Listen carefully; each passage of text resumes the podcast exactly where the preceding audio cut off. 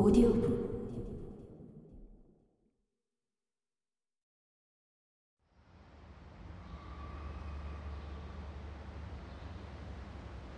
우리는 멜로즈 에버뉴를 따라 몇 블록 더 걷는다.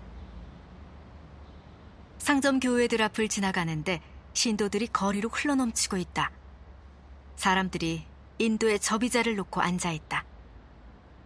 그래, 여긴 내가 아는 뉴욕과는 완전히 다른 뉴욕이다. 우리는 화려한 교회 앞에서 걸음을 멈춘다. 까마득한 옛날부터 이 자리에 있던 교회 같다. 크리스핀 스토사는 일주일에 한 번씩 하는 고해를 위해 이곳에 왔다. 그가 도대체 뭘 고해할 건지 궁금하다.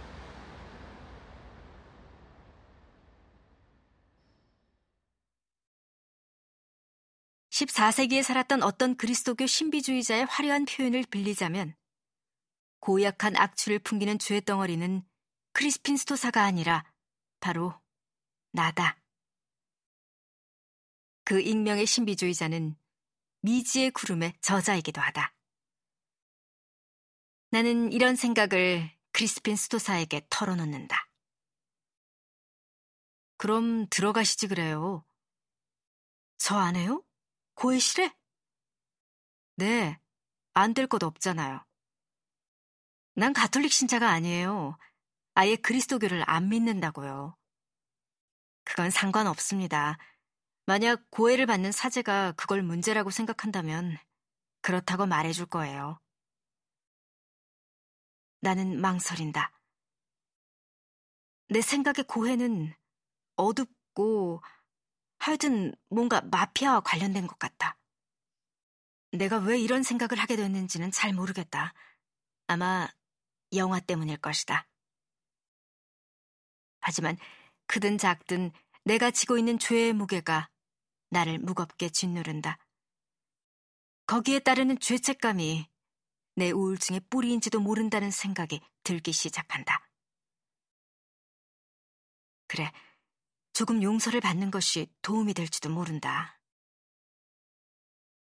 폴 틸리이는 이런 말을 했다.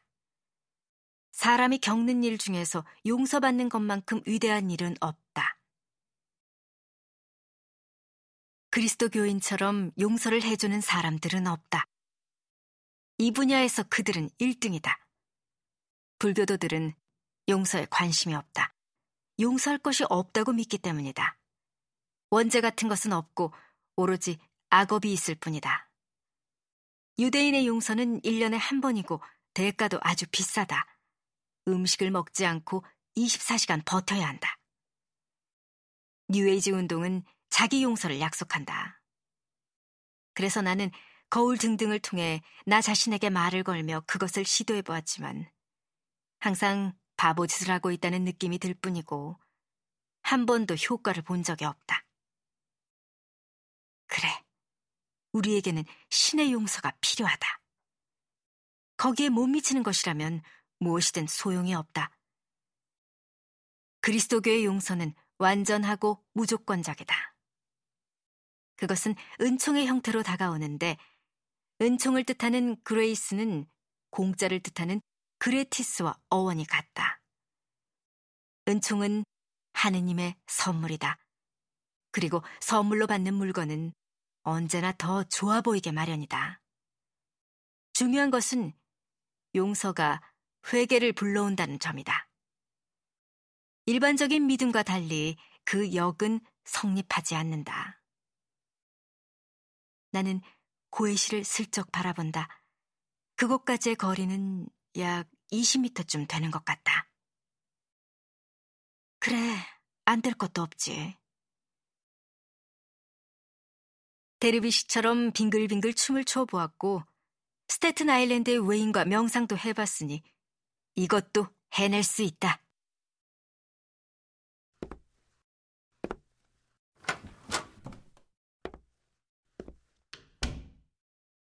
나는 조심스레 고해실 문을 열고 그 작은 나무 상자 안에 발을 들여놓는다. 칸막이 뒤에서 움직이고 있는 사람의 옆모습이 보인다. 조급한 느낌, 나쁜 분위기가 느껴져서 나는 도망치고 싶다. 하지만 이미 늦었다. 그가 나를 본다. 죄송합니다만 신부님, 저는 가톨릭 신자가 아닙니다. 네, 그건 상관없습니다. 신부가 말한다. 하지만 목소리에 불편한 마음이 드러나 있다. 아예 그리스도교를 믿지 않아요. 저는 유대인입니다. 그건 상관없어요. 하지만, 네, 신부님? 지금부터 미사를 집전해야 합니다. 벌써 지각했어요. 그러니까 30분 뒤에 다시 오겠습니까? 안도감이 파도처럼 나를 휩쓴다. 그런데 놀랍게도 실망감이 섞여 있다.